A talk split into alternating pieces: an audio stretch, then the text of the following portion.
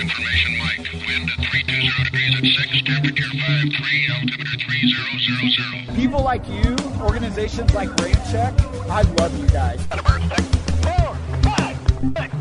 Down, ready now. You are clear for takeoff runway 21 left. Winds are calm. Stand by for the retrans on uniform. It's showtime.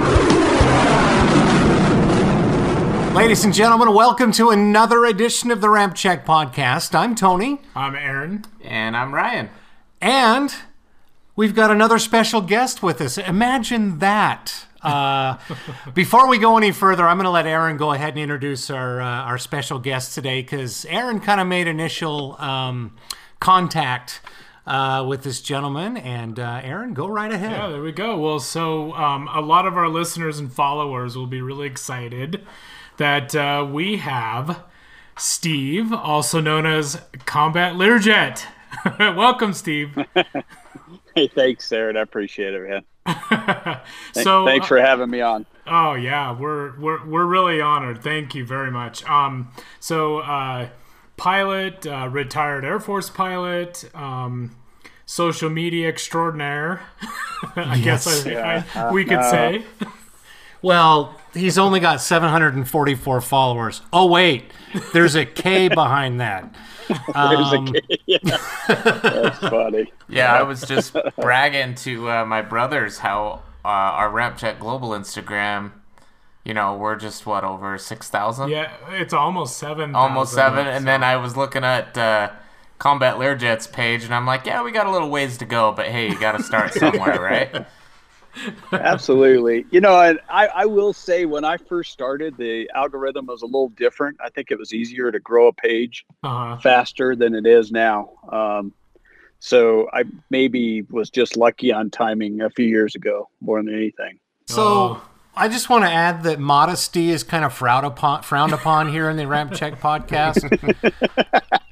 Um, All right. Yeah. No, it was all me then. I guess I did it all. It's my fantastic. post. See, we knew, we knew that. Yeah, there you go. There you go. Um, Yeah. So, um, asking you, uh, Steve, what, well, what even got it? uh, Like, I get, what am I trying to say here? Let me let me reset that question. don't know, brother. Um, Yeah. What got you Yeah. thinking uh, starting Combat Learjet, and how did that all uh, come together in the beginning? Yeah, so I and I've told several people this. I didn't make that name up. There was somebody much smarter than I am that came up with that name and and a patch Mhm. that we wore when we were deployed. Um, so, and if you've seen the patch, it just has a Learjet and it's got a target on it, which is obviously it's a tongue-in-cheek patch. So we had yeah. a target on us and it said unaware unafraid and we flew into some nasty places in afghanistan and iraq and other Uh-huh. places and so we we have we have no defensive system so that was the tongue-in-cheek with it so i i saw the patch i wore the patch when i was deployed Uh-huh. uh, i loved it i thought i thought it was great and then when i got back and i think i started a twitter account first for a while and Okay. I thought, what I need to come up with a handle, so I came up with Combat Learjet, and then I, I didn't stay on Twitter for long. I, I don't know, it just Yeah. it wasn't necessarily for me. And and then when I decided to start an Instagram page, um, I just kind of kicked around what some names I could use, and so I went back to the Combat Learjet, and uh, that's kind of the history of it. And then when I first started running my page, I only posted my own pictures and videos, so I Uh-huh. was really proud of that at first. And then I realized that that was that was getting boring with just the same pictures and stuff over and over. So, yeah. but that's that's kind of the history of where the name came from, and and then I I I guess I took somebody else's great idea and and marketed it.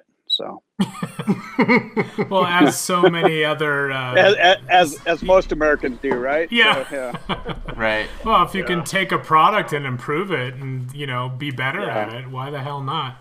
Um, Yeah, um, there's somebody listening right now, probably going, "That was my idea." Dang Yeah. So, yeah, I anyway, know. yeah. so true. contact pilot stuff. If you got any problems with that, so he'll, Nice. he'll pay you out something. Pilot stuff. Yeah.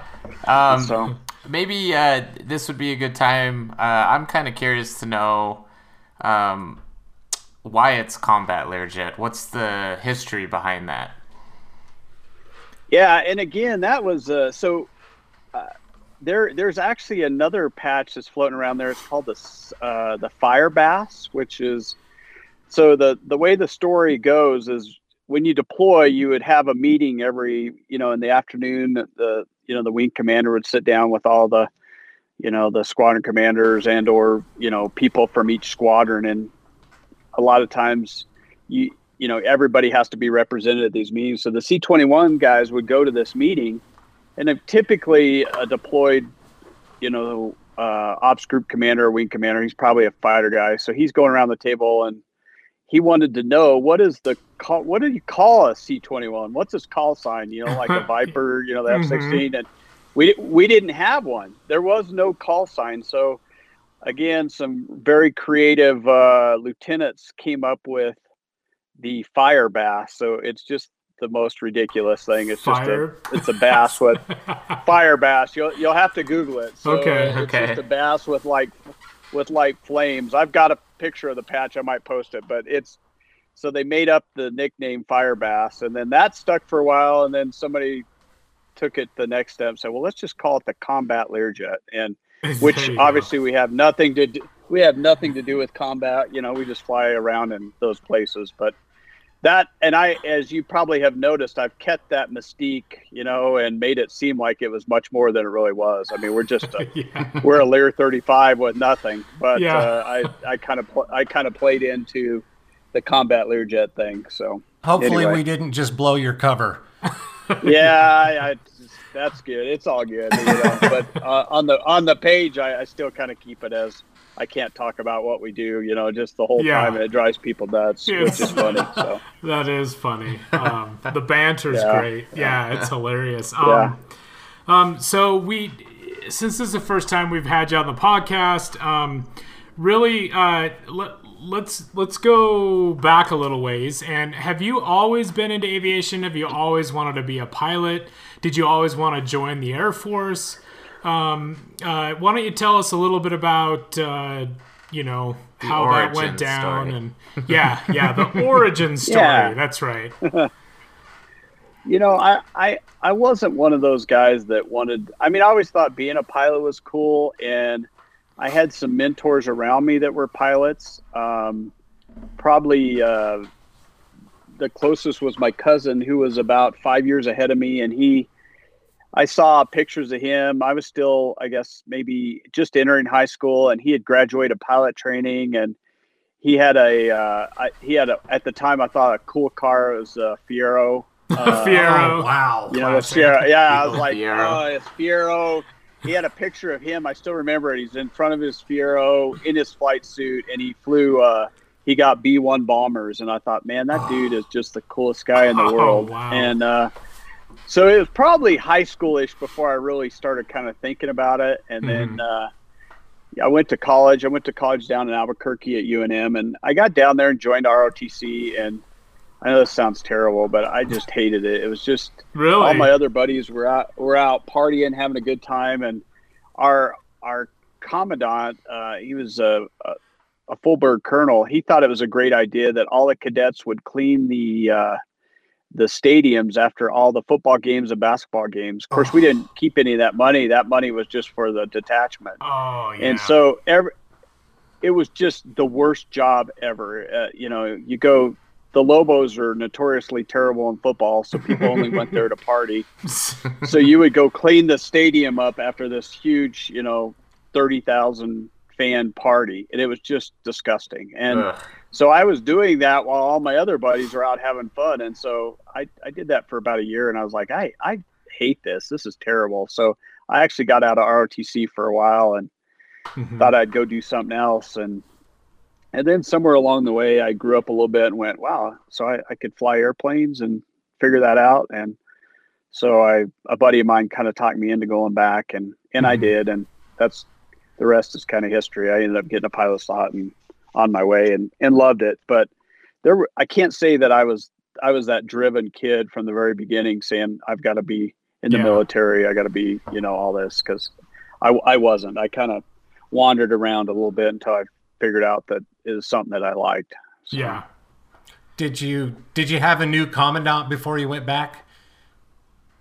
You know, uh, I I didn't. I ended up just kind of going back and saying, "Look, I, I realized my buddy's like, look, we just got to get through this. Got a couple years, and Yeah. and I think my senior year he left, and but we had a great time. When I went back and had the right attitude and realized that this is just silly game, and it's just a process to get through to get to the next step. Then it was much better than Yeah. you know when I first started going because I, I thought, wow, is this what the military is? I, you don't know. Yeah. I've never been around, and you know I was. You know, you had, you had to wear your uniform around on, you know, the campus, and hmm you know, all my, of course, my buddies weren't doing it. So the guys I was living with and hanging out, they were all, you know, giving me a hard time about it. So it wasn't, it wasn't something I really enjoyed early on until I, you know, got down the road a little ways. Well, it's funny that you would mention making a game out of it uh, and and having the right attitude because I I went in I was in the Air Force myself and I went through the enlisted way, which you know I mean hindsight I Yep. probably should have you know done the ROTC route or become an officer, but you know the first few days of basic training. Uh, all of us were ready to go home. I, I'll never forget that first phone call. You know, everyone you're trying to size each other up, and you're kind of looking at each other, and and uh, you know, oh, this guy's not tough, or this is. So everyone's like trying to be tougher, and then that first phone call home. I mean, this is how it went for every single guy, no matter how tough or badass you looked. It's like, yeah, hey, oh, mom, Mom, I, I'm just gonna, I gotta go home. And so, you know, the first few days Yep. were hell, but unfortunately, you know, we really didn't have the choice to just like to to be able to just say, yeah, well, we can't do this. But but once I personally made a game out of it and figured out, hey, there's a routine. So I get up, Yeah. you know, I do this, we do our PT, we eat, then we have class, and then we do, you know, everything else. And once I figured out and made it a game, it flew by for me. So I know exactly what you're talking about. Yeah. Yeah. It's just the, and I've told a lot of folks as I've talked to them all along the way and, you know, on the, on, on Instagram, it, it is a game. You just got to get through it. And there's a lot of those along your route uh, in the military uh, to your destination. But Mhm. when you, when you have that ability to realize that, it does help you kind of put what you're going through in perspective, you know, is that when you're first there and you're like, this is what it's like. I hate it. It's terrible. So, uh, uh, as you realize, okay, these people ahead of me went through some of the similar stuff and they're just allowing me to do the same thing. So, Yeah. yeah, I agree totally with you. And and really all you're doing is it's just something that's so new and so different. You're just adjusting to a different way of life and people deal with change like that all the time. Yep, that's exactly right.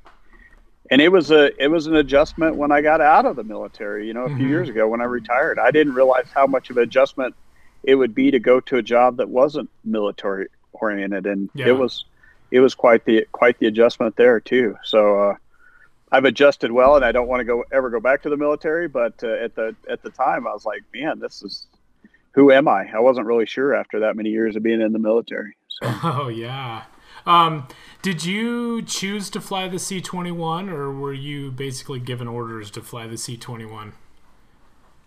No, I so my active duty years I flew I I graduated from pilot training. The time I graduated, over half the class were not even getting an airplane. It was a time where they were banking pilots, if you Hmm. guys ever remember that. And they just had too many pilots. So as the pilots graduated, only the top 50% of the of your graduating class actually got an airplane. The other Hmm. the bottom 50% had to go to a desk job for like 3 plus years. Wow. So there were very there were very few airplanes available when I graduated. Um, there were no fighters per se. It was only it was what they called a a fighter or like an F sixteen to be determined. So Hmm. you did if you chose or got that, you would go fly an F sixteen, but you had no idea where you were going to go or what you're going to do.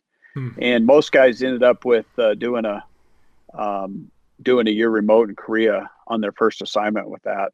But uh, so I was happy to get an airplane. I got a KC 135 out of pilot training, Okay. and uh, so that's what I flew my Air Force career. So I was in for 10 years in the Air Force, and as I got close to getting out of the Air Force, uh, I was actually uh, an instructor down at Altus uh, flying the 135, and I had a student who had flown uh, C21s, and we were doing an AR air refueling track up over Colorado Springs one time, and he said, "Hey, there's a great little guard unit down there that flies C21s.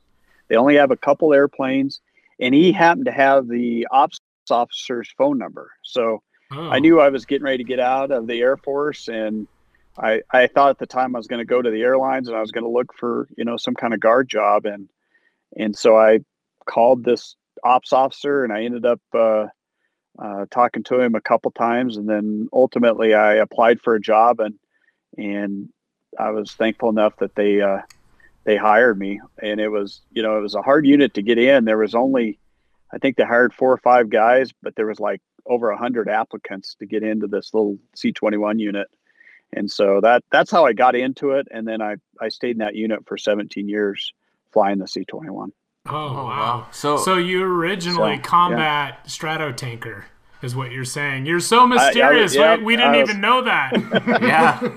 Yeah, yeah, I I flew the I flew the KC one thirty five yeah for ten years and. wow. uh, you know, I hint at that every once in a while. I'll put out that uh, nobody nobody kicks ass without tanker gas. If you see that NK, oh yeah. whatever, that's, what That's that is. right. But but uh, anyway, that's that's what I, that's what I uh, was born and raised in the Air Force doing, and I love that job. Great job and great folks, and um, and then the transition to the C twenty one was was Sure. great too. I enjoyed it. So Did Did you ever know uh, Mark Hasara, the ta- tanker guy? Uh, I mean, Mi- Mr. Tanker. He has a book out called uh, Tanker. Tanker Pilot. Yeah, it's Tanker Pilot. Um. Anyway. yeah, I he- have heard of the book. I, Yeah. yeah. He's a good friend of ours. We actually have had him on the podcast. Uh, we just had him on again recently, but uh, he, you know, the KC-135 and how important that is to the military. I mean, military would not be able to function without tankers, which is just crazy to think. Yeah. Yeah, that's cool. We had no idea you flew tankers as well. it was always the I always felt like it was the you know like the like lineman and on you know NFL teams you were the, the quarterback's not going to score any touchdowns without the lineman you know you so go. I felt like we were the linemen out there but uh, uh, it was a great mission I did enjoy it it was uh, like I said fun people and Mhm. you really felt like you were making you know you're I was a part of everything you know pretty much all the 90s and Mhm. every every conflict that came up, I was out doing something with it. Mm. So uh, it was it was a great it was a great mission. So you fl- you flew the tanker in combat as well. I did. Yep. Yep. Um, you know, I got in right after the first Gulf War. So right after I got to my uh, first assignment, that had already kicked off. But then we had a no-fly zone Mhm. uh, for Iraq, and I I flew lots of missions there. I flew. Uh, I flew in Bosnia stuff. I flew uh, Somalia stuff. Hmm. So I don't know. There there was a handful, and then you know, of course, back to Iraq again and everything, and then Afghanistan stuff. So Yeah. yeah, there Um, was. um, I'm I'm curious. What what exactly um, were how do I put this? What were your missions? What exactly would a C twenty one pilot do? You know, during those campaigns. Um, you know, uh, what were your Yeah, missions? sure. Ex- example of missions and you Yeah. know.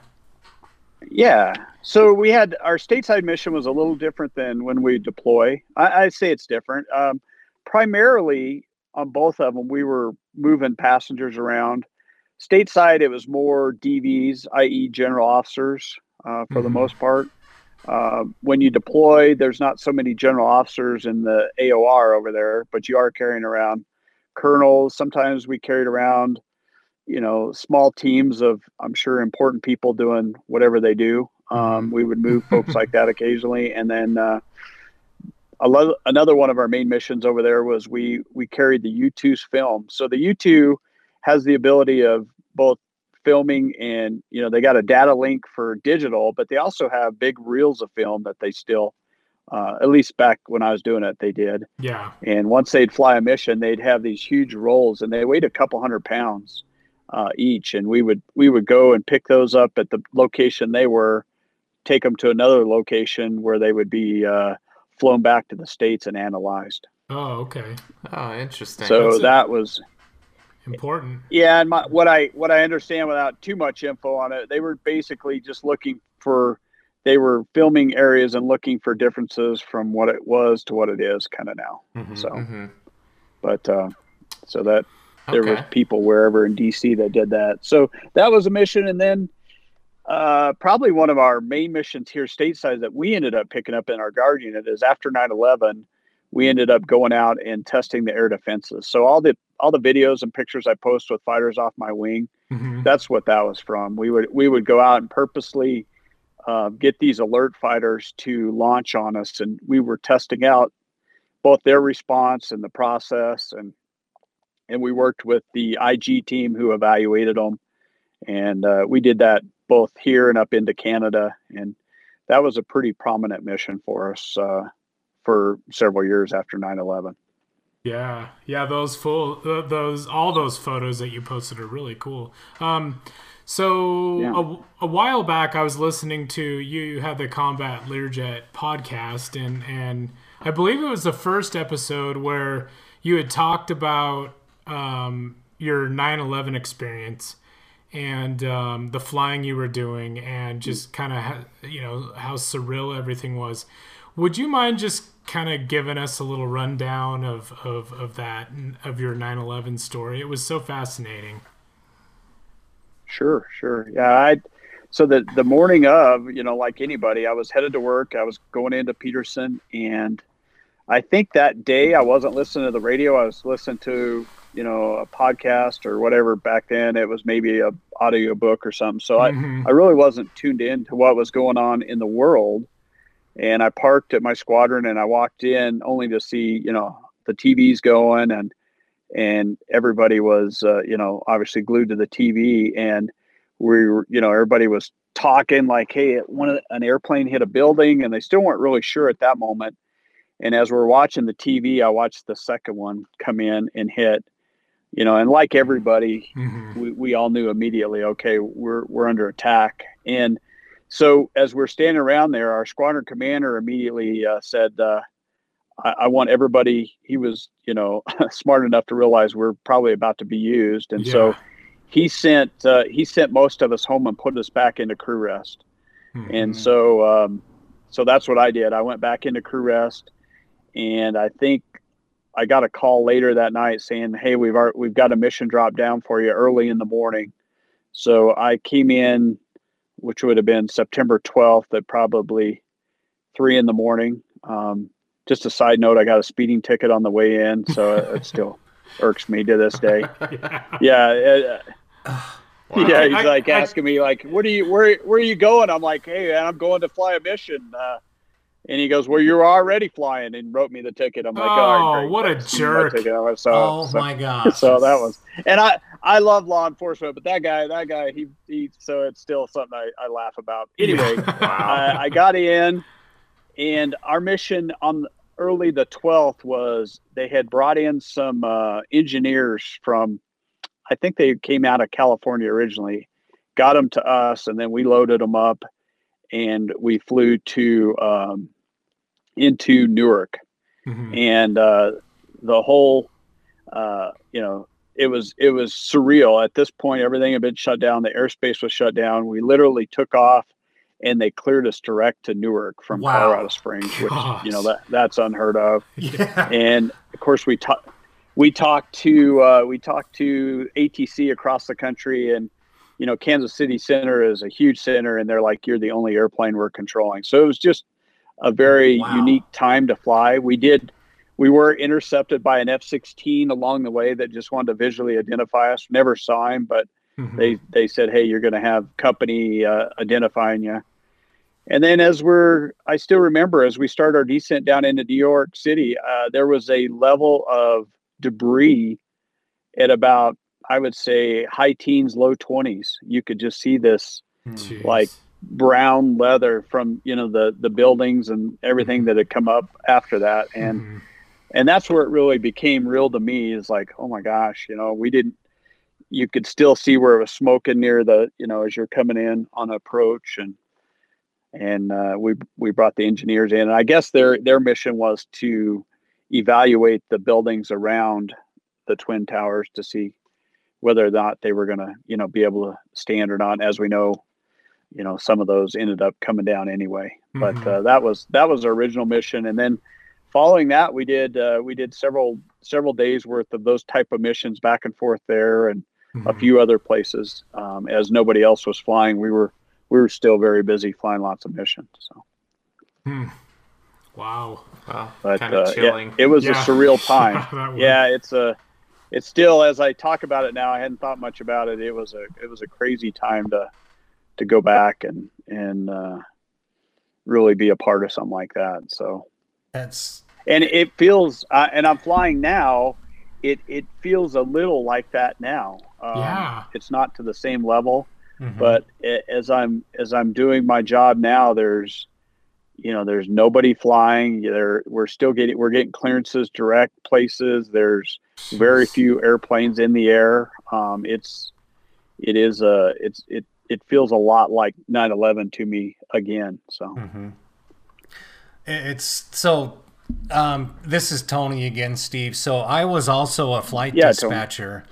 Um, I was a flight Okay. dispatcher for SkyWest for many years, and your story getting cleared direct to Newark. I don't know if a lot of people realize the significance of that. Um, but if you've flown into New York, Newark, or if you've you know planned a route or anything like that, that is just unheard of to me. And Yeah, yeah. I just wow. And and then like you say, the what's going on now. Uh, I was talking with a buddy of mine that uh, I used to work in dispatch with, and um, I'm guessing this is public information because I'm sure it can be looked up. But SkyWest was operating uh, just over 2,800 flights a day at their peak. And as of May 1st, they're going to be dropping down to around 600 flights a day. yeah And this is just one regional airline. yeah Yeah. It, it I mean, it's terrible. I, I, uh, I, I know a lot, and I, I won't. I, I do fly for a major airline now. I, I won't Mhm. Divulge the name of that Yeah, airline. I yeah. just like to keep that. Sure. Um, that's fine. but uh, I will say that the the airlines are several of them are down around ninety five percent of their normal load. So Jeez. that gives you a little indication of how tough it is right now. Um, I know that you know there's some loans and you know some some help out there, but it's still unless things change dramatically in the near future. Um, there, there are going to be several airlines in in a lot of trouble. Yeah, air, airlines survive on capacity, so it's like Right. people got to start Yeah. flying. I mean, you you know the government can loan the airlines as much money as they want, but I mean, you, you, the airlines got to Yeah. make money, so you got to fly, fly passengers. Um, on on your flights that you do now, um, most of them pretty empty, or they do, do you see fluctuations? Um, h- how is that compared to how it was before, which I know a lot of airlines, a lot of flights are, you know, mostly full. But uh, is, Yeah. is, is that just a weird feeling to see, or you know, how's that going? It, it is. I uh, I rode in the back of a 737 800 um, a, a week or so back, and I was the only outside of the flight attendants. I was the only person in the back. So I literally got on there like you're our- you're only passenger, and that that holds 175 people. That So, so uh, weird. that gives you yeah and i would say uh, at least with with my airline we've cut a lot of our flights and those those cuts have led to um, having a few more people on than we did because Mhm. back when we had kind of the normal schedule it really was it was it, it wasn't unheard of to see five six people or less on on flights like that Mhm. and and i even heard of some that were um, had zero passengers on them. And Hmm. somebody probably asked, "Well, why are you even flying?" Well, and I I didn't really understand this at first either, but it it's a essential. The airlines are essential part of our our nation in the you know the the transportation structure. So Yeah. uh, part of this is that we have to maintain some flights. Yeah. Um, Mhm. per our, our agreement with the government. And so, yep, because of that, because we're maintaining some flights in different cities, there's going to be places, or, our you know flights that have very few people on them. Mhm. But uh, it's it's very.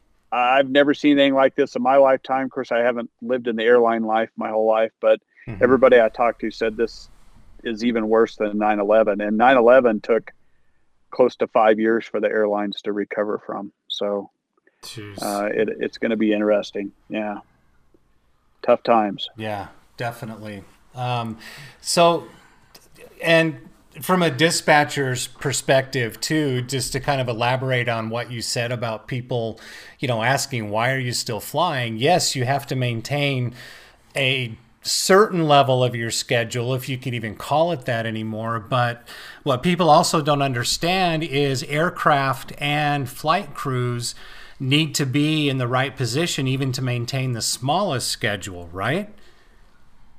That's exactly right. Yeah. And I would say we personally are are carrying a lot more cargo than we did in the past. okay. Uh, I I hauled uh, I hauled twenty million dollars the other day, so it was uh, I think it was forty six hundred pounds of one hundred dollar bills. So oh wow. my gosh. um, as I I asked I asked one of the guys when I was doing the walk around, uh, you know, if they'd missed one of those bags, and he didn't even laugh. He just looked at me like, "Keep on doing your walk around." So anyway, but uh, So you I guess people just don't have any humor. So, Yeah. I guess an unscheduled But, uh, diversion would probably raise a few eyebrows then. yeah, yeah, it's a lot. That's a lot. I didn't realize, man. But yeah, I went right from, you know, to the Brinks truck, right on onto the airplane, and then right back. You know, but Yeah. yeah. So Interesting. I, I'm not sure what that purpose that is, but we are uh, we are carrying a lot of cargo around, different stuff. I know they're carrying stuff related to uh, COVID nineteen with Mhm. masks and yeah. stuff like that. So uh, they are utilizing as much as they can, and I, I do see cargo quite a bit more than, at least more cargo than I was used to seeing. Because before, when you have all the bags, you don't have a lot of room for cargo. But Mhm. with no passenger, you have a lot more room for cargo. Right. Mhm. So compared to, well, how much were you flying prior to all the the scaling back compared to what you're flying now? Uh, you know, I flew. I was. I'm a high time flyer. I fly. I like to fly. I always have enjoyed that, and so I try to go out and fly as much as I can. Um, I would say that uh, our our schedules have been scaled back probably more than fifty percent. Mm. So I've seen some of my some of my flights canceled, um, and then some of them just, you know, not near as efficient as what normally you would do, where you'd be carrying somebody every leg. Now you might carry somebody and then ride around in the back for two legs to get to where you need to go to carry somebody again. So Mhm. uh, it's not near as efficient, and you know, I would say overall quite a bit less flying than what I was used to. So, Mhm. uh, yeah, I'm. Uh, I, I seem to have a lot more days off right now than I did, you know, a month ago. Yeah. So, you know, hopefully, hopefully we can get through this. You know, I'm a, um, yeah, I I'm a believer in that we we got to get our economy going at some point. I, I yeah. you know, I tried to explain to somebody the other day. I said, you know, flying is eh, every time I go fly an airplane, there there's risk associated with that. We we we do risk assessment and we figure out what are our risks, what are what are the factors that can really hurt us, what are if you will, the alligators closest to the boat, and we Mhm. we uh, we go out and we we execute the mission at the same time uh, looking at the risk and so the safest thing to do as far as flying airplanes would be just park it in a hangar and never fly it but that doesn't really do what you need to do so so you have to figure out how to manage that and i think we as a country have to do the same as go Yeah. we've got to get things going and then let's manage the risk where it needs to be managed and maybe the hot spots or the people that are most vulnerable to being Uh-huh.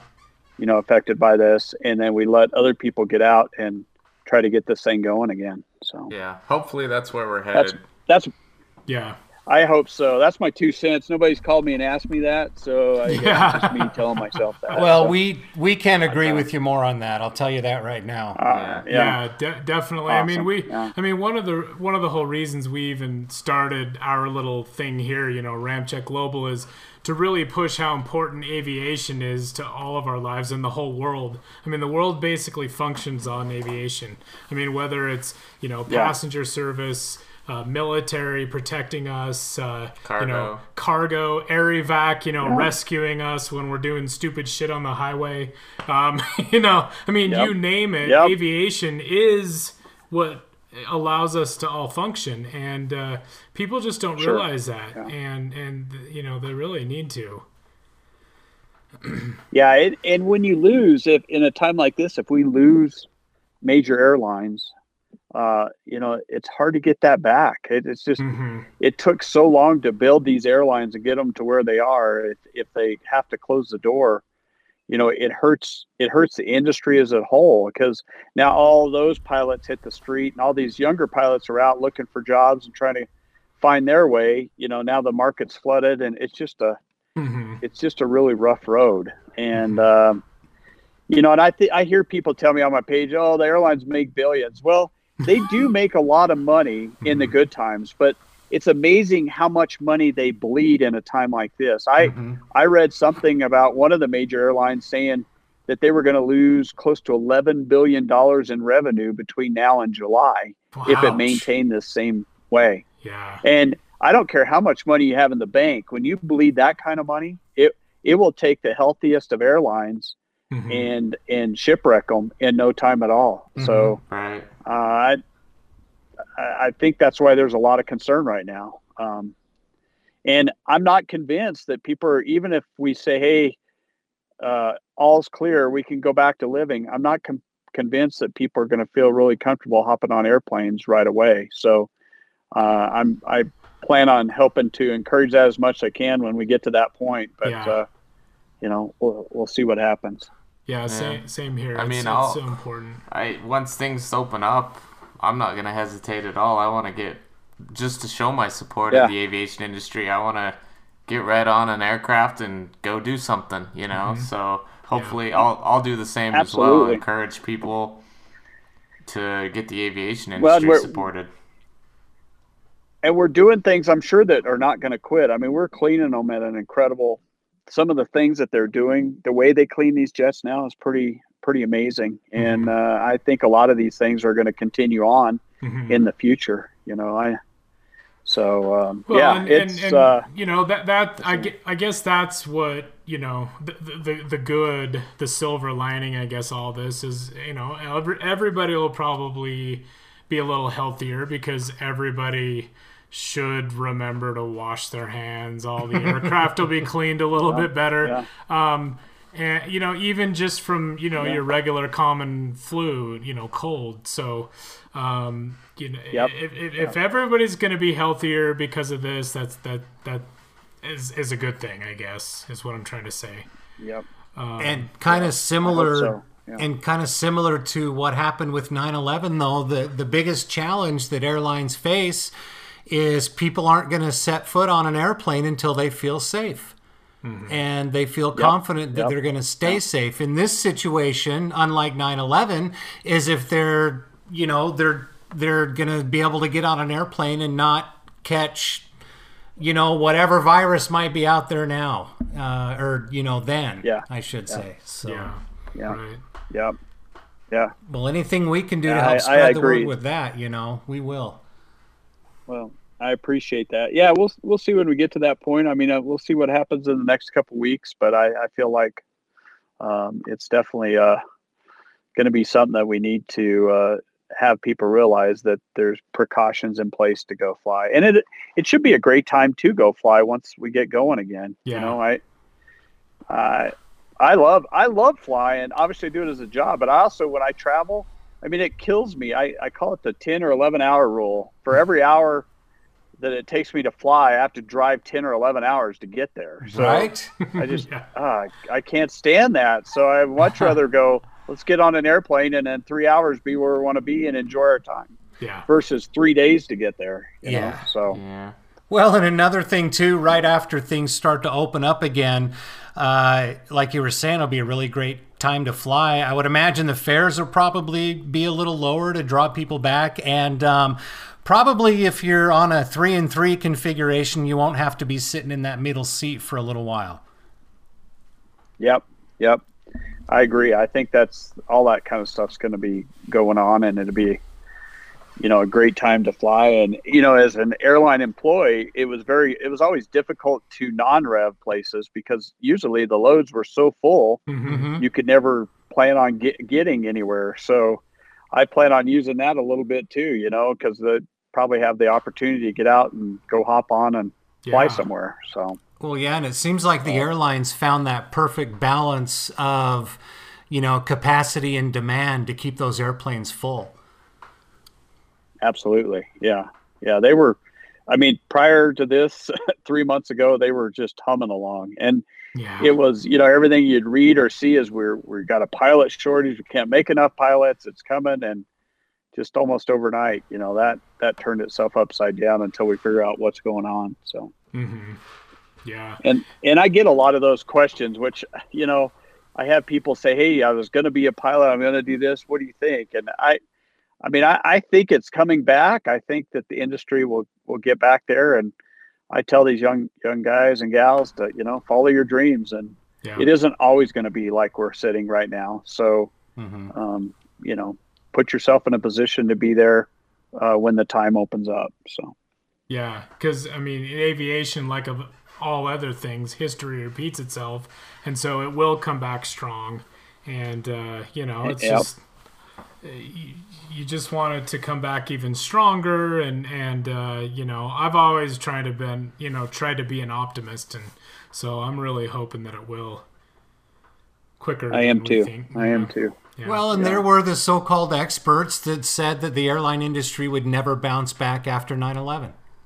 yeah, Yeah, yeah, and I mean it was crazy there for a while. they just, it- you know, it was it was going like gangbusters. So yeah, it did it did obviously come back, and I, I think it will again. yeah. Yeah, same. Um, hey, uh, would it uh, be uh, all right to ask you what type of aircraft you fly?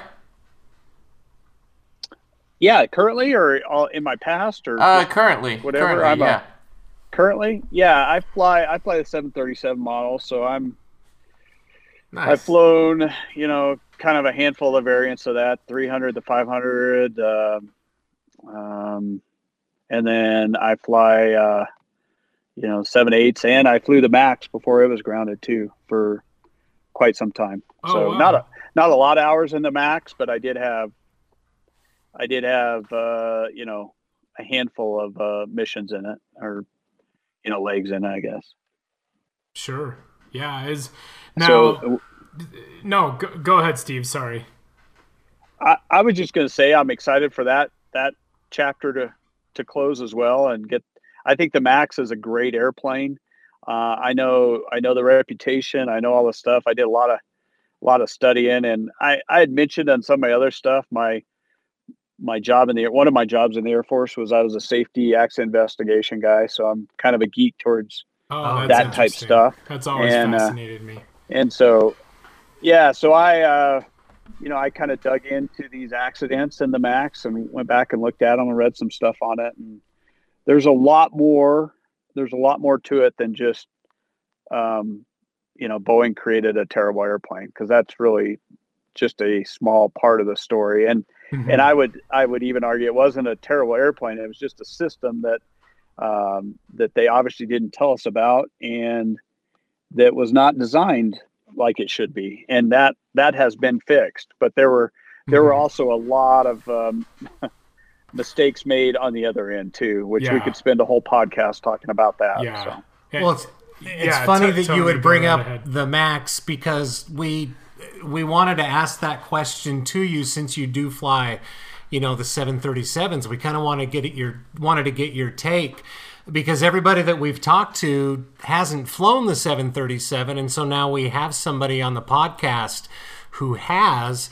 And you know from from the in-depth reading that the three of us have done and from the opinions of people that we have spoken to there's really one word one glaring word that stands out in our opinion and some of these other opinions and a lot of that is airmanship. Yeah, yeah, yeah. There was uh, again without getting all the details in, but there was some mistakes on on the last accident. The auto throttles were never kicked off, and thus the airplane thought it was stalling Mhm. due to the AOA uh, indication giving it a stall indication on the airspeed indicators. Mm-hmm. But because of that, the auto throttles are they've got the power all the way up at the firewall, full throttles, Wow. and the the airplane is going at that point, you know. I don't I don't even know 500 and some miles an hour across the ground, just smoking fast Yeah. with the with the power full up. And anybody that's ever flown knows the faster you go, the more out of trim you get, the worse it gets. So uh, it's uh, it, the the MCAS trim system was exaggerated by the fact that they were had the power full up, and when that thing fired, it was there. There was just no getting out of it. So. Wow. Um, so, so yeah, I would, I would guess, I would, I would definitely say you guys are on target with the airmanship as at least a. Anytime you do an accident investigation, there's lots of factors that go into it. Not- Mhm. Sure. it it's a rare event for one thing to crash an airplane. So, um, what we call them causal factors, and so obviously the MCAS system was a causal factor, but there was also um, things that the pilots did that were causal factors to that airplane. Mhm. So. Yeah. Had- yeah, the air- had- air- had the trim system been kicked off, they would have survived, you know, and yeah. or had the opportunity to. So Mhm. Yeah, which, which is part of that airmanship, I guess, where you know uh, you you would think that that would be something that a you know uh, myself, my brothers, we're not pilots, so you know we re- we can't really speak to that, but just logically, I guess you would think, you know, well, if you're having an issue like that, you would think, oh, it's a trim failure, runaway trim, da da da, you know, and and so you'd think that that Yeah. system would be the first thing. And you know, the the, the other factor that that we really um, kind of pulled out of all the research we've done is is you know it was really weird how Boeing didn't build really any redundancy into the MCAS as far as receiving data. I mean, just pulling data from Yeah. one AOA sensor just seems kind of odd. yeah, I agree. That was definitely that's definitely on Boeing. Um, the two things I would well, the handful of things not having it come off one AOA sensor, having the MCAS continue to fire again. That's Mm-hmm. uh, any pilot would say, look, I, I don't want a system that's going to continue to roll the trim nose down for me. Um, maybe fire once, uh, you know, and of course, this all comes back to the worried it's not stalling like it should with the larger engines that are forward and, you know, Yeah. bigger. So, um, but that being said, I don't, I don't want a system that's going to continue. And no, that's something that's been fixed uh, from my understanding. I haven't seen Yeah. exactly all the changes, but I think it's not going to continue to fire. And you're right; it should be tied into um, to both AOA uh, Mhm. systems so that Mhm. it, it's getting good data. Right. Um, it is. I will tell you, having been in the simulator and trained on some of this stuff, it's a very, uh, it's a very confusing and uh, uh, I don't want to say chaotic, but it's it it can be a challenging um, malfunction to go through because you're all your visual indicators. You're getting a stick shaker. Um, it's showing that you're stalling. Everything you're used to looking at. You know, they, they always tell you trust your instruments. Well, Yeah. you're looking at your instruments and it's giving you bad information Hmm. and the, the airplane's telling you i'm stalling however if you look at other things and say hey my power's up and our ground speed is 450 knots we're we're not stalling we're Mhm. We're actually going the sound of the air is going over the airplane we're we're going really fast and uh, so it's just one of those things that you got to kind of sort that out in your brain Yeah. um, and I think a lot of these pilots, you know, I I don't want to characterize them as a whole, but I think they're taught to really rely on the AV on the automation. Yeah. Um, probably too much. Get the autopilot on, let it do its thing, and figure. Because we do a lot. I do a lot more automation in this than I ever did in the Learjet. Um, you know, in the 737, I'm managing, and I thought that was a hard transition for me to figure out how to manage the automation. You know, I'm pushing buttons and doing stuff, whereas in the Learjet, I just clicked that baby off and hand flew it, and it was great. And uh, this, uh, this is these airplanes. You, you're not taught to do it like that near as much. You're taught to figure out how to make the computers do it, and I think they were busy trying to do that, whereas Mhm. maybe just clicking it off and hand flying it and figuring out what you know what's going on with the airplane would help you out Yeah. and that comes back to just maybe training you know i obviously flying the 135 we didn't have any automation so it was a lot of we had a very basic autopilot and hmm no vnav at all so there's a lot of things that i just didn't grow up with that uh, Yeah. it, the, the natural thing is to go back to the basics you know Yeah, yeah. That that's that's probably an advantage having a, you know, an ex-military pilot is, you know, you're probably used to doing a lot of hand flying and uh, you know, and then you jump into an airliner and something happens, your instinct is probably go right back to, you know, hand flying this thing like a Cessna. yeah it's still an airplane yeah yeah, Yeah. having an advantage of flying a 1957 model airplane uh, yeah it's there's not too much automation on that thing so, yeah. uh, yeah Um, so I have a question about about your career, and and and and you can go anywhere in your span of flying. Um, you know, whether it was in the Air Force or you know flying now, you know the seven three seven. Uh, was was there ever a situation where um, it it I don't know got a little bit scary, may, maybe made you a little bit nervous, and you really had to take that training and and that instinct um, into play and. Uh, uh, you know, fly the aircraft back, get it back safely. Uh, yeah, you know, I did some stupid things like lots of pilots. You know, I, I, uh, uh, you know, you learn from that stuff. Thankfully, if you don't kill Yeah. yourself in the process. But Mhm. uh, you know, I uh, I pushed gas one time. I was in a T thirty seven, and a buddy of mine flew from Griffiss Air Force Base over to Niagara, and they they you know we our plan was we weren't going to stop and refuel. We are going to fly there, see the falls, and do some approaches and then fly back to Griffiss and full stop. So me and another buddy, we flew over there and we were like, they said, Hey, you guys can drop down and check it out. And we were just having a great time just flying over the, you know, Niagara Falls mm-hmm. inverted in a T 37, checking it out. And, That's cool. Hmm. and then we said, well, we, be- we better head back. And we head back. We're like, Ooh, we're a little tight on gas. So at one point we had to make a decision. Do we stop in Syracuse, get some gas? And then we have to admit that we screwed up or do we just say, yeah, it's a nice day. I think we can press it back. We'll be tight on gas, but we'll we'll make it back. Mhm. So we chose the latter, which was not the best. And when we got back in the pattern, uh, sure enough, a B-52 had problems on the runway, and now we had to get in- extended vectors, and now we're really short on gas. Oh, and no. You know, we made it, but it was one of those things where I told myself I'll never do that again. You know, I was Mhm. young. I think I was 22 or 23 at the time. I'm like, that was just dumb. So uh, th- those are the things you you know you you look at and you grow from. Um, I'd say probably the scariest thing ever happened to me in an airplane was I was I was in the 135. We'd have flown out to Whiteman to refuel the B2 Oh, cool. and we took off and the b2 had a maintenance issue. So we said it was a beautiful day. We said we'll just uh, we'll set up in an orbit you know about 30 miles north of the field and wait for you to come up to us. And so we set up in the orbit and they were delayed about 30 minutes or something working whatever issue. And they ended up taking off and uh, just like i said gorgeous day climbing right up to us. They kind of fly it like a fighter you know they're just they're hand flying it i think right up to join on the tanker and get some gas. And so we we're just up there doing orbits and they called us, said, Hey, we're airborne. We'll just join on you. I said, sounds great.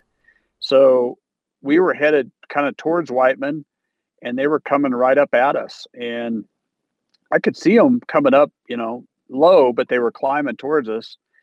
And I, you know, to this day, it just happened so quick. Uh, next thing I know, they climbed right through our altitude, right in front of us, Oh, and uh, we flew we flew through their wake turbulence.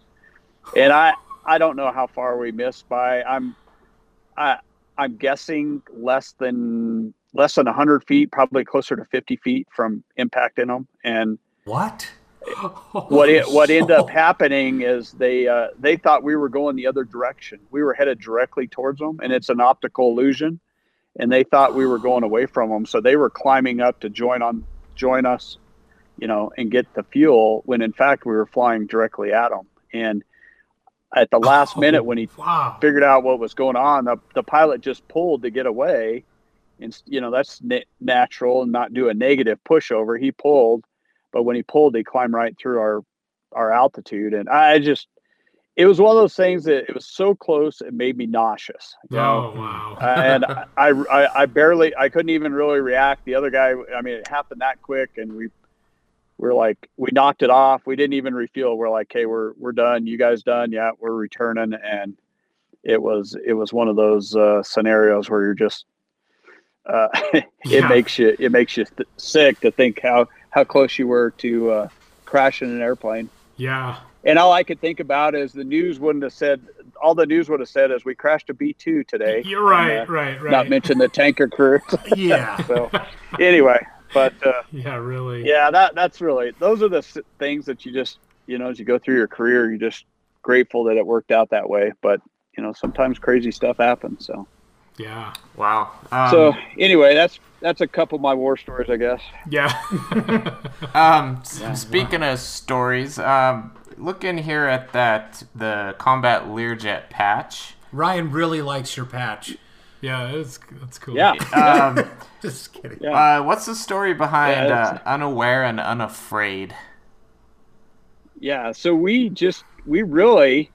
And it, I seen another one out there that I actually like that also puts unarmed on, in there too. Oh, so it's unarmed, uh, yeah. unarmed, Okay. yeah, unaware. So yeah, you just are. Uh, so we really just have no. We have no raw gear, no systems on the airplane to tell us that there's bad guys out there. And uh, I, I flew a mission one night to take a. It was a one star general. We were going into.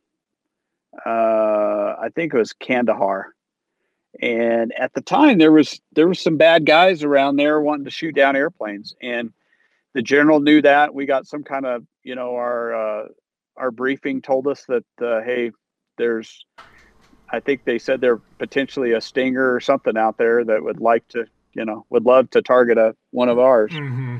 And uh, so the general asked us. He said, "What's the what do we have on board here to protect us?" I'm like, uh, "We don't have anything, sir." He, he was like, "What?" Like, uh, and uh, of course, I tried to make a joke. I'm like, "Well, if you hear the explosion, let us know up front." And uh, he didn't think that was very funny, but uh, I, uh, I, you know, I, I that was that's the unaware part, and the unafraid is we we still flew into these places. So whether whether we're just too dumb to know better or not, that's that's what it was. So so that's the that's the whole tongue in cheek behind it. Wow, that's crazy. Yeah. Are these uh, Yeah. C-21s s- civilian version? Is that the Lear 35?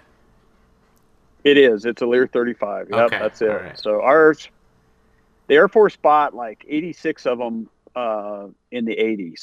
So that was after uh, President Reagan kind of did the, um, you know, the put a lot of money into the military. That's when the the Air Force first bought them. So Gotcha. Okay, so you were and you and incur- really, Go ahead. Sorry. No, I was just going to say it was a it was you know it was a great they got a, I think a smoking good deal on I think they paid a couple million a piece for 86 of them, which is not bad for a brand new Learjet. So Oh wow. Jeez. Yeah, they. Uh, yeah, yeah, so you uh, you definitely encourage people not to use the little curtain lab, right?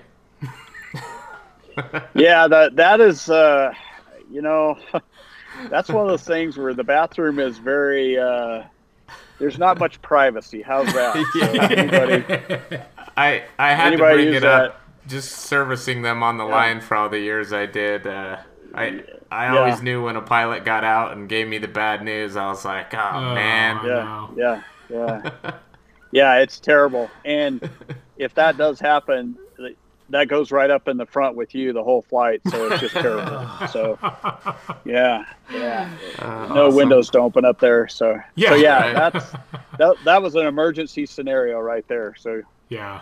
Gotcha. thankfully, I uh, never had to do that. So yeah, it's a bad deal. Did Did you ever have uh, ground crew uh, fuel the C twenty one and tip it on one of its tanks? Yeah, it never hit the ground, but uh, you know, we'd always tell them, you know, Uh-huh. it how how to do it. Hey, you know, we'll do and so I, I think you could do 125 gallons on one side, then you had to go to the other, and you couldn't have Uh-huh. a more than 125 gallon split. So yeah. so we tell them 125 on one, and then you can you can do, you know, 250 or whatever on the other one. I don't remember what it was, but uh, uh, but there's some guys just would you'd go you'd look out and that tip would be like a foot off the ground. You're like, whoa, whoa, stop, stop. And yeah. yeah, I mean it will it'll take it all the way to the ground if they just keep feeling it, you know. Uh-huh. And uh, so yeah, I and I've heard obviously from lots of people they hated to refuel the you know the overwing is not optimal, but yeah, it Yeah. is definitely. Yeah, Yeah, I- I, mean, It, I, I would say it's it's not optimal, but I never mind doing the Lears myself just because uh, the the nozzle itself, the hole to fill it in, you could open it up pretty good as opposed to like the old Beechjet aircraft or Yeah. or Or anything like the that. Yeah. MU2. Yeah, so Yeah. the Lears weren't too bad. And I actually had uh, uh, there was an old uh, Lear 35 with the charter company for the FBO I worked with, and I got to go up in that a few times after Mm-hmm. it had some maintenance done, and I loved it. I enjoyed being up in that Lear, so had a good time. Yeah. Yeah. That's, yeah, it's it's a great, it's a really great airplane. It was fun to fly. Um, I, I love flying. I told everybody I love flying it for about an hour to two hours max, and then beyond that, it was just become the pain train because that cockpit's tiny and Yeah.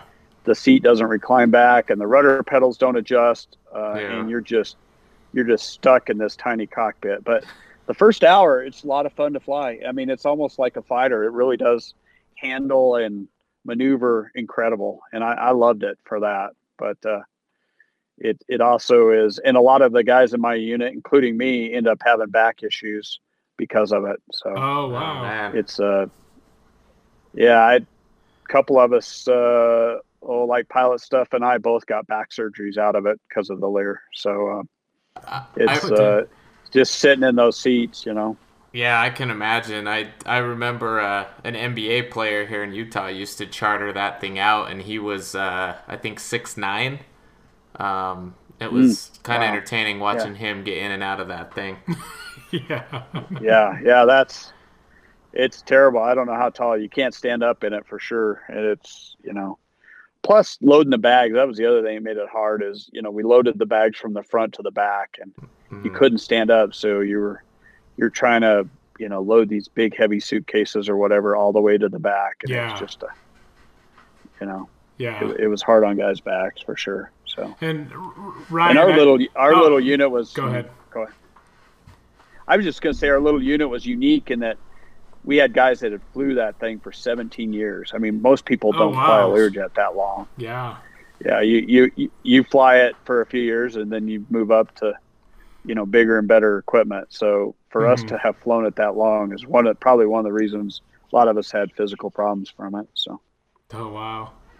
Yeah, what what I was gonna say is Ryan. He's talking about that Learjet. Was that uh, 911 Alpha Echo? It sure was. Okay, good. See, I, I remember that too. Jeez, these are ramp stories we're talking about when we, gosh, what is this, 15 years ago? Yep. 18 years ago? Forever ago. That's so funny because I remember servicing that same Learjet and training people how to fuel it too so they didn't didn't do it wrong. yep It's a good aircraft. That's I loved funny. it. yeah. Oh, that's great. that's Um, awesome So, but before we wrap up here, Steve, I mean, this has been great. I mean, we could just go on and on. We love hearing your stories. Um, um, I wanted to ask you a question uh, going back to Instagram, uh, the at combat underscore Learjet. Um, is there uh, one particular video or, or photo that you've posted that's gotten the most amount of likes or attention? And do you know what the like count is on that specific photo or video? Uh, you know, I don't. I I'd say over the years, you know, it's weird when I before I went to a business account, I had a couple of videos uh have over you know 1.5 almost 2 million views on them and Oh, wow. since I since i switched to a, a business account you just don't get near as many views and yeah. i'm told to i guess i didn't understand you people can't see the views anymore uh, i guess I, I guess yeah, they, instagram they were messing something on around with Uh, that. so- that. That's right. I do remember something about that. Because somebody said that on one of mine feel i equal. couldn't see the views Yeah. okay all right well yeah if that makes you well, What yeah, did, what, so- what did I, Tony I say? don't know I said, Yeah. I said it's uh, they they did that so they'll they can make everybody feel equal. Oh, jeez. yeah Yeah, that was probably- really Yeah, tongue in is, cheek. and that it it's it is. I guess it is. I mean, that is the part. They felt like some people didn't. I don't know. yeah, it's so I I can still see my views, but I I guess somebody else doesn't see how many people see it. But uh, right. so I guess to answer your question, I, I don't really. I mean, it, it ebbs and flows. Uh, Uh-huh. I uh, I I'd have to look back over it. I I just did a thing. I uh, I did this just for a business type thing, but I I look back at like my last whatever, and I think I think I averaged around fifteen thousand likes per picture, something like that, and that was That's a incredible. that was a formula for a business proposal. Is the only reason I know that. So you have to kind of go back and figure that stuff out. But, Oh yeah. um, I, I don't I don't know I don't know exactly on the, I know it was probably being a few years back that, that some of those ones that went kind of over a million and I'm I'm very careful now um, I you know when I first started I didn't really understand a lot of how all that works but now I'm pretty cautious to make sure that I know who owns the video before I post it so Yeah. I spend a lot of time asking people, "Can I post this? Uh, is it is it okay?" And I mean, as you know, my you probably heard my buddy Pilot Stuff got his account shut down a couple weeks ago um, yeah. for reposting a video that was, uh, you know, it's just a funny video. But one of these companies, um, I, I they're I, I call them piranha companies because that's Yeah. kind of what they are. But they're these ViralHog and viral and I forget some of the other names on them, but they they buy up um, um, they buy up videos and they they copyright them and then they put something in there and then they go out and if anybody reposts them, um, then they'll send you some. So um, Jeez. for example, uh, pilot stuff, he had reposted one from the dad page or something. It was just a funny video of a dad and his daughter somehow. I don't remember, but um, I guess uh, Jukin Video had bought it up and they uh, they there was a copyright, so that shut his account down. And now he got a bill for the the video was up for you know whatever twelve hours or something, and uh, it's a couple hundred dollar bill to get the the uh, copyright off of it. So Oh my gosh. for using their video. So so that's kind of how. I, so I, I'm pretty cautious now about. I get lots of people send me stuff, and I I know there's some great videos out there. I'd love to share, but I'm not sure who owns them, and Yeah. and uh, you know you just have to be really cautious now. Yeah. That's just that. That's crazy that And- you have to be cautious like that. Well, and I always, you probably see my page. I always try to give credit to whoever I Right. think it is, but sometimes people send me videos that Yeah. aren't theirs, and I didn't, I don't really get that that's not theirs. So I'll post it, and then only to find out that oh, maybe they didn't, they didn't own that specifically. So Yeah. yeah, I'm, I'm just trying to, you know, we just those of us that run pages like this, I just try to post cool stuff that people enjoy and want to share with other folks. So it's not, but you got to be cautious on the copyright stuff. Yeah, that that's what's great about your Instagram is is you know you do give credit, uh, you know when you can obviously, uh, and you put the effort into it as well, which is so important because I know that we've conversed over Instagram direct message about you know different accounts that are fake and people trying to act like they're pilots and you know trying to get uh, Yep. you know switching accounts with you know the same person and and it's just crazy. But you Yep. do put a really uh, big effort into that, and and I'm sure that's one of the thing all of us av geeks really appreciate about it, about your page. Well, and I realize too on the on the other guys, the guys that are going out and getting pictures of uh, Star Wars Canyon or Mhm. or you know the Mach Loop or wherever it is that they're getting these pictures, I realize that they put a ton of effort into getting that shot. I mean, it's time and energy and equipment, and everything's got to line up right. The lighting's got to be right. Everything's got to work great to get these great shots.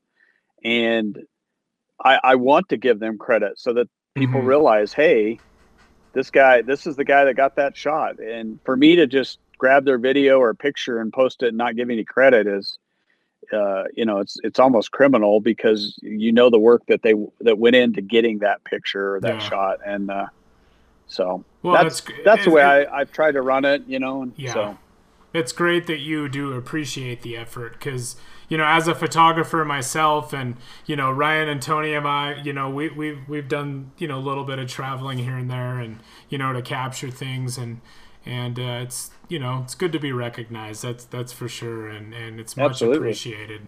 Yeah, absolutely.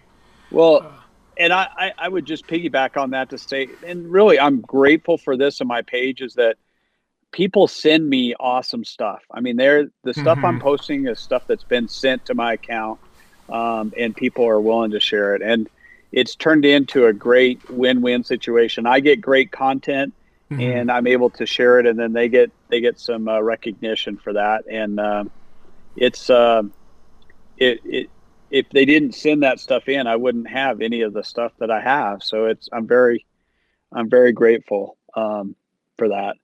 And when we're done here, I'm about to post something really cool. So uh, keep an eye All out. You- right. yeah, you you it it's gonna be it it's it's got the wow factor. So uh, Oh. when I see some of these, I'm like, oh yeah, that one's got it. So Great. and We're- sent direct directly by the owner. So Oh, that's cool. Awesome. We're, And- we look forward.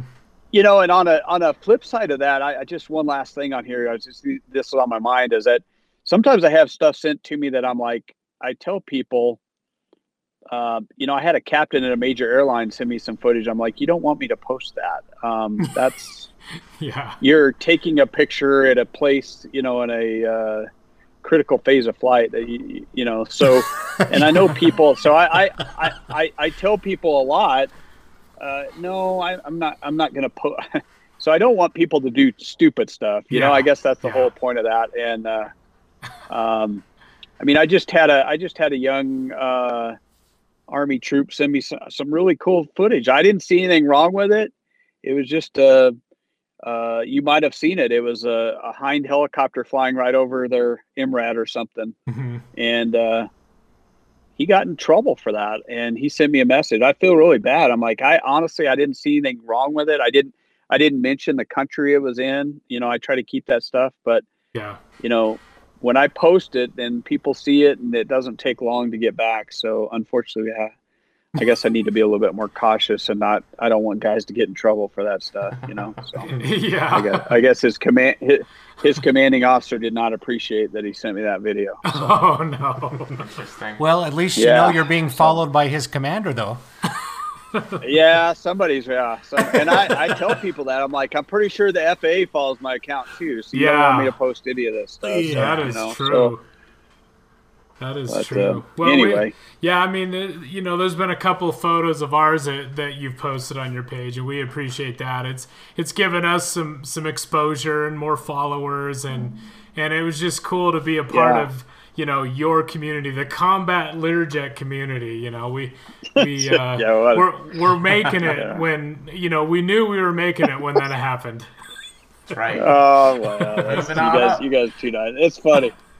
No, I, I honestly, I am the just the most average guy behind this page. I, I love it. It's just you would walk by me a thousand times, have no idea. So I love the fact that it, I'm anonymous, and I like keeping it that way. And it's just, I don't, you know, for whatever reason, the the page just uh, took off, and people people like like the content on it. So I'm grateful for that. great. All right, That's I, awesome. gosh, any, I- any Well, other questions? Yeah.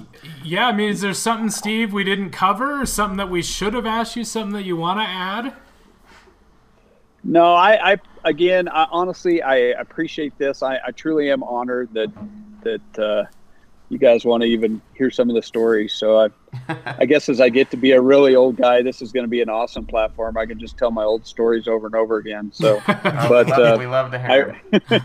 I, I appreciate it, and uh, I appreciate you guys having me on for sure. And uh, it's uh, you guys are great, and uh, it's it's been great working with you and behind the scenes stuff on DM and all that, and just talking to you. So I I appreciate that, and I I would say that that's one thing I really love about Instagram is I've had a chance to really get to know a handful of great people on there mm-hmm. that I had never got the chance to meet mm-hmm. or you know even engage with in the past. So. Well, that's great. It's it's our honor. Yeah. Definitely. definitely our honor and thank you again for for taking time to sit down with us now as we as we wrap things up with you we customarily will ask, "Hey, where can people find you on Instagram?" Um, duh. Yeah. A lot of, a lot of people know Yeah. that already. yeah. But Yeah. if if for some reason you stumbled on this podcast, you happen to like airplanes, you happen to like aviation, you're not really much of a junkie, or you don't spend a lot of time on Instagram, or if you've just completely been under a rock. Um, not Iraq, a rock. A- ro- a anyway, rock. um, Steve, yeah, just Iraq. just give us your give us your Instagram again, just so everybody knows. It's not like we haven't said it a million times already. But Yeah, go yeah no, it's it it's at combat underscore Learjet. So, and I have I now I started Facebook. Uh, I don't know, maybe a year or so ago. So I have a Mhm. Facebook page out there now, and and then I got I don't know. I went back to Twitter again, and I've got a couple thousand on there now. So, Yeah. uh, but uh, I I'm not as loyal to Twitter. I'm like, oh, I probably should post something on that. But Yeah. yeah, the it's nice because you can post Facebook and Instagram together, and that's what I do. I just Mhm. slide the bar over and let it post on both. But uh, Mhm. yeah, that's it. So and then um, I, I don't have much I- beyond I- that, which I, gotta mention your website because people probably want a Combat Learjet T-shirt or a hat or a patch or something. So that's just combatlearjet.com, right? That's it. Yeah. I, thankfully, I got that. I was able to.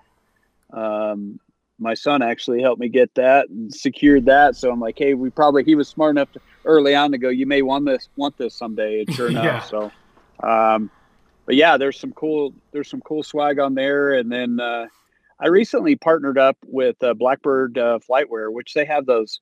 I don't know if you've seen their their shirts on. They've been around for like 50 years, Mhm. but uh, I was re- really excited to get together with them and and uh, their flight. I, I had one of their shirts when I was uh, in college. So uh, oh, that's cool. so there's some cool there's some cool old school what I call retro cool aviation type shirts in there. So there you uh, go. That's cool. but um, yeah, but yeah, thanks for the shout out on that. That's oh, absolutely. yeah, that's it.